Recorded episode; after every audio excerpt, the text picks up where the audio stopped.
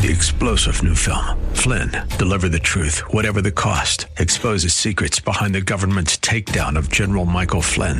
Flynn knew what the intel world had been up to. He ordered the first audit of the use of contractors. This set off alarm bells. He told the truth. He was the most dangerous person for Donald Trump to hire. They had to get rid of Flynn. Flynn, deliver the truth, whatever the cost. Available now. Watch it today. Go to salemnow.com. Salemnow.com. So, as I've uh, laid out for you, the President of the United States is with the rest of the globalists who are uh, demanding an end to not just coal, but all fossil fuels. I've been playing this for a long time, but it really kind of kind of uh, brings it home when you see the uh, the international climate conference going on right now in the United uh, Arab Emirates. Uh, when Joe Biden said this, he wasn't speaking for himself; he was speaking for all the globalists. You don't have to agree, but I want you to look in my eyes. I guarantee you, I guarantee you, we're going to end fossil fuel, and I am not going to cooperate with you, okay? Yeah, that's what he said, and that's what he meant, and they're working on that right now. COP28 is what they are calling this United Nations uh, Climate Action Conference in the UAE, and they are targeting exactly what Joe Biden just said. Joining us now is somebody who's going to, he would not be welcome uh, in that building, by the way. He would not be welcome on that stage, and he probably also wouldn't want to waste the uh, jet fuel to fly out there privately, privately like they all did. He is a climate research expert, uh, the executive director of the Climate Science Coalition of America, the author of four books on energy, climate change, and sustainable development, with over 100,000 copies in print. His latest book is Green Breakdown The Coming Renewable Energy Failure. It came out on August 1st, and uh, Steve Goreham is that author. He joins us now on AM 1420 The Answer. Steve, good to talk to you again. How are you, sir? Hey, Bob. Great to join you again. I'm doing well and uh, observing the COP28, the 28th conference of the parties. They've been doing this since 1995 now. And uh, it used to be they had about 5,000 people attend these events. This year it's over 70,000 delegates that have flown in on private jets and commercial aircraft. And then they take uh, limos or they take taxis to the expo center and it's just uh, it is it is literally the biggest carbon dioxide emitting event globally for the year. if that is an irony. It is. It's comical, is what it is, because uh, I think the whole thing is a comedy, except for the fact that it is so serious in terms of its impact. So, Steve, you and I told everybody, if they did not yet see it, it'll continue to rerun on the True Blue channel. Uh, our hour-long plus interview that we did on this uh, on uh, for the television side. So we have a shorter time today, so we want to dive right into the facts of the situation, uh, and I want to cover a little bit about what you and I covered on the uh, the hour long version. But but like I said, okay. we'll, we'll, try we'll try to uh, uh, uh, move through it a little bit more more quickly. Tell me about carbons. You, you, uh, they got to all fly out there separately, each one in their own jet, and it flies in the face of their carbon is killing the planet argument, but carbon isn't killing the planet anyway. You explained this very well when we spoke before. Give us the thumbnail version of what carbon, uh, the, the impact of carbon on the Earth really is. Well, it is. And since 1950, the world has embarked on uh, a great crusade to reduce pollution, air and water pollution, and we've done much of that. In the U.S., uh, pollution is down a combined 70%, the major pollutants, according to the EPA, since 1980. Uh, what comes out of the tailpipe of your car, the volatile organic compounds are down 98%. We've done a great job with all of that, but the world has gotten off track, and the world has said, well, we we think carbon dioxide is a pollutant because it causes dangerous warming. And so they are now on a crusade and have been for about three or four decades now to try and eliminate carbon dioxide, and that is is way off base. It's uh, one of the three elements or compounds in the world that is essential for life the others you know, oxygen and water vapor or water. And so we, we're we're uh, the world is trying to get to a thing called net zero by 2050. At least the wealthy parts of the world, United States, Europe, Canada, New Zealand, Australia, and some other nations. And they want to get rid of all coal, oil, and natural gas, replace it with wind, solar, and biofuels. But this is uh, you know this is more than a than a reach out goal. This is an impossible dream. It's not going to happen. And we are going to have a green breakdown. And we're already seeing signs of that around the world in many areas that that this uh, this uh, this crazy drive uh, is going to going to fall apart. Nevertheless we have uh, 70,000 believers in in uh, uh, Dubai United Arab Emirates right, Emirates right now excuse me right. That are that are trying to push this, and as you say, uh, cut out meat for everybody and get rid of all, all uh, oil and gas and do a lot of other things. Yeah, specifically, they're targeting. It seems like at least in in the recent days, coal. Um, of course, and we're going to talk about oil. We're going to talk about petrol Yeah. products and what that means. But specifically, they're talking about coal, which is uniquely ignorant in my view. I'm not a climate expert the way you are, but I, you and I have spoken enough that I think I can say it. It is uniquely ignorant because of the amount of coal that would be necessary to power this massive electrical expansion and movement that they want to do. But listen to what John Kerry said yesterday about this. We're going to be transitioning out of coal. There shouldn't be any more coal-fired power plants permitted anywhere in the world. That's how you can do something for health. No more coal-fired power plants permitted anywhere in the world. Steve, can you can you give us some kind of an understanding of what that would do to the ability to create electricity unless we uh, and you and I've talked about this unless they fully embrace nuclear power to power you know uh, elect- uh, the electrical grid what would it be like if we literally stopped building coal and not only stop building coal-fired power plants but I think they said destroy the ones that exist now what would that do to us Yeah, well, it's absolutely ridiculous. We have today, coal is the biggest producer of electricity worldwide. Uh, there are 4,000 coal fired power plants in the world, and there are about 1,000 that are either in planning or, or being built across the world. And we still have a tremendous electricity deficit. We have 700 million people that don't have access to electricity. We have hundreds of hospitals in, in the poor nations of the world that don't have electricity, and I can't even imagine that. Imagine hospitals with no air conditioning, no electricity for operating rooms. Uh, so, in addition to the 700 million people that don't have electricity, we have about 2 billion people that have blackouts every day or every other day. So, uh, uh, more than a third of the world's people does not have adequate electricity, and, and Mr. Kerry wants to go get rid of all of those coal plants and thinks he can replace them with wind and solar, which is which is absolutely impossible. It, it's clear, Mr. Kerry, uh, climate envoy Kerry does not want to have does not want the poor nations of the world to have electricity. I mean, that is that is the logical result of what he is pushing. And uh, but but there is not much logic in this in this whole drive uh, for climatism, uh, the fear of man-made warming. Yeah, and when you say climatism, it's important. I used that word earlier because I kind of got it from you. Uh, I call it a pseudoscience or, or, or whatnot, but it, but it is climatism, which is different than climate science because this is not science. Let's talk about the actual reality of what their claims are that we are warming that uh, that we are you know and again we've talked about and people have been all over the all over the country for the last few decades the different oh it's going to freeze no it's going to melt Yeah. us it's it's it's always one or the other but right now they, they're calling it climate change. That covers them, whether they predict uh, a freeze, a new ice age, or whether they predict uh, the melting of the planet. But right now, it's all about warming and this increase in 1.5 degrees uh, of of, uh, of average uh, surface temperature or climate uh, temperature. They're saying that's going to essentially wipe out humanity and it's going to cause death, destruction, and the end of the world as we Yep. know it. Can you talk about specifically? Is Yeah. this planet warming, and and what evidence do you have if you say no? Well, we are war- the planet is warming. We've had a gentle warming uh, since 1880, but the warming's not very big. It's about one degree Celsius or two degrees Fahrenheit in 140 years. Uh, that's about what we experience every day between nine and ten in the morning. So it's not a it's not a big issue. Nevertheless, we have these headlines. There was a scientist put out a study in July, and he claimed July was the hottest month in 120,000 years. Uh, that that is flat out wrong, and I'll give you some data in a moment. But at the same time, the United Nations uh, put out headlines that the era, era of global boiling has arrived. I mean, all these things that are just crazy. But if you look back at history, you find out first that there were many periods that were multi centuries long over the last 10,000 years than when it was warmer than today, naturally warmer. A thousand years ago, when the Vikings settled southwest Greenland and, and formed a colony at Havasi, uh, they had trees on southwest Greenland that were 20 feet high. Today, there are nothing there but scrub grasses. Uh, another example is the Mendenhall Glacier uh, up by Juneau. And the Mendenhall Glacier has been receding for more than a century. Uh, they were putting uh, environmental groups were putting up pictures in airports showing how the glacier had shrunk, and they were implying that people were causing it.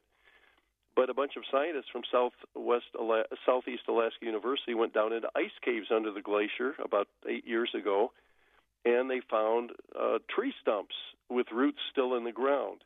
And not one, but they found many. And they radiocarbon dated those and found they were a thousand years old. So where we have a glacier today, a thousand years ago, we had a forest. It was naturally warmer a thousand years ago than it is today. And that is just one. And, and, and a thousand years ago, just just to be clear, did we have did we have SUVs rolling around a thousand years ago that warmed the planet at that time? Well, absolutely not. And and uh, the uh, geologists can go back uh, into Earth's past. We have about 400 parts per billion per million in the atmosphere today of carbon dioxide, about four molecules in every 10,000. But it was uh, six or seven or eight times higher uh, in Earth's uh, uh, past, and and that was during ice ages. So, so even the whole idea that carbon dioxide is controlling global temperatures probably isn't right. Nevertheless, we have the world spending a trillion dollars a year uh, trying to stop the planet from warming, and the ideology of, of climatism has taken over all our governments and and uh, and all of our policy. But this is going to break down. That is the good news. The bad news is it's going to be a lot of pain for everybody to make to for this to happen. Well, yeah, that's uh, that's exactly right. And you know, again, I want to go to the alarmists who continue to say, "Look, if we don't, you know, they ignore all of the evidence you just pointed out about natural warming and natural refreezing and the climate regulating itself and the planet regulating itself over the course of eons." Uh, those who say, "Nope, this is man-made and it is being caused and it is it's it's going to kill people." that this warming, this 1.5 degrees, if it goes up, it's going to kill people, it's going to create drought, famine, and everything else. Um, you've got statistics that show you are mu- we are in much more danger of mass casualties if it gets too cold than we are if it warms up a little bit, right? Well, it is absolutely, and I like to ask audiences when I pre- present, which do you think is is more detrimental to people, cold weather or warm weather? And most of them get it right. They say cold weather. And uh, you know, our flu seasons are uh, during the winter months, from from October to uh, March in the northern hemisphere. They're during the winter months in the south hemisphere. Uh, if you check all the nations and when they had the most COVID cases, every one I've checked so far, which is more than 15, had more COVID cases occur during cold months. Uh, in every nation of the world, more people die during cold months than warm months. I mean, these these are all data, and hundreds of papers support these sort of things. And by the way, where do people retire? They all go to uh, uh, Nova Scotia, right, and Saskatchewan and North Dakota. No, they they go south when they retire. Aren't they foolish? Don't they know that warm climates are dangerous, as our government tells us? I mean, this is completely beyond any kind of common sense. Uh, but it's all there to try and justify the elimination of coal, oil, natural gas, and, and the changing of your life in many ways. We are talking, if you just turned us on this morning, with uh, Steve Goreham. Steve is a climate researcher and expert, the executive director of the Climate Science Coalition of America, and he is responding to uh, COP28, the 28th uh, annual uh, uh, climate conference. This one's being held in the UAE, and they're all getting together to tell us how we have to give up all of our fossil fuels. Steve, can you speak to what this country, this world would look like if we gave up all? petrochemical created products, what would it look like? Well, yeah, we could use the example of the, the folks at COP28. Uh, they've all flown there in, in their jets. And by the way, there are people in in uh, France right now wants to limit flights over your lifetime um, to only four four commercial flights. Yeah. But all of the conference attendees at COP28 have cell phones, which are made from plastic, which is made from oil and natural gas they're all wearing suits and ties and shoes and other clothing. Most, most of that is composed of synthetic fibers that come from hydrocarbons. They're going to dine on food is produced on farms that use synthetic nitrogen fertilizer that was uh, created from ammonia and produced from natural gas or coal fuels. And by the way, those uh, farms are typically farmed with uh, diesel tractors. Uh, everything we do is driven by, and by the way, all of our medicine is the same way our medicines and our medical supplies, artificial joints and pipettes and all the plastics that we use in medicines. Hydrocarbons drive our modern society, and there's no way we're going to be able to get rid of these or, or ban them. Um, uh, the ideology just is going to break down as we go forward here. Um, are there petrochemicals in the creation of rubber? I believe there are. It, it depends on the the type of rubber. I think. Um, I'm just wondering if we're going to be able to have tires for these electrical electric vehicles anymore. if we're going to have to go back to wagon wheels. Yeah, well, the bodies of uh, the bodies of cars are much of them are, are materials that are made from hydrocarbons. Hydrocarbons drive just just many many different things uh, in our society, and and saying we could get rid of them just ignores ignores. I like to put up a picture, and it's in my book uh, as well. Green Breakdown. There are uh, there was an event about uh, uh, 2020 or, or 2018 where they were moving a oil derrick from Seattle Harbor up to the north coast of Alaska and the oil derrick was parked in Seattle, and so all these kayakers came out to protest this oil derrick being there, and they were all in uh, they were in paddling jackets made of plastic, and they were in uh, they had personal flotation devices on made of nylon and foam, and they had uh, uh, boats made of carbon fiber composite. I mean, everything they were wearing, including their signs, was made out of a hydrocarbon, and they were there pro- protesting hydrocarbons. So I mean, you, you get all these crazy things that go on, and, and, and people just don't have any kind of uh, connection in their mind on this. No, they don't. Um, and and these stop oil uh, idiots just have no idea as they are li- literally out there uh, gluing themselves to the ground. You're gluing yourself with something that is made of partially from petrochemicals. I mean, you, you, you wouldn't be able to do all of the things that you're doing right now. Let me go back to the the supply of energy, and you talked about how much. Uh, in, in, fact, give me that number again. Approximately what percentage of the world's energy and electricity, rather, comes from oil and natural gas? Yeah, well, that's another thing about this conference. You know, we've had now 28 years of climate conferences, and the question is, what has it done? Um, the first thing is that carbon dioxide continues to rise. There's absolutely no change in, in atmospheric levels of carbon dioxide. I personally think that's driven by natural factors, but the conference and, and the climate movement has had no effect on that. And then we talk about energy, energy global energy consumption has tripled since 1965. It is uh, it's accelerated since the year 2000, and uh, and then if you look at the we, we the world has spent about uh, five trillion dollars in the last two decades on renewables and to try and move away from oil and gas and coal. But in 2021, according to the International Energy Agency, uh, we're still getting 81% of our energy globally from uh, coal, oil, and natural gas, and that's the same as it was in 1999. Okay. So all of these measures, this conference can be regarded as pointless, can be regarded as, as futile. It's really not having any effect on, on the climate or energy use. Uh, and again, the coal, oil, and natural gas just provide tremendous power density, tremendous benefits versus uh, the the uh, dilute renewables that we're trying to replace them with.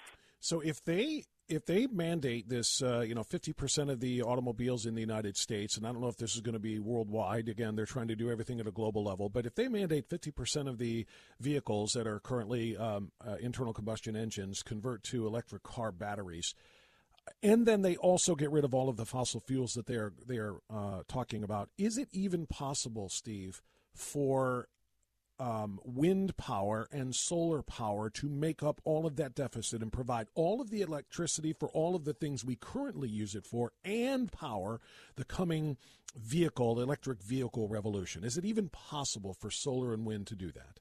No, it isn't, and there are many studies on that. One done by the New England ISO, uh, Independent System Operator, which controls electricity for the New England states, the states that are east of New York uh, there are six of them up there. They all have goals to be 80% uh, renewable by 2040 or 2050.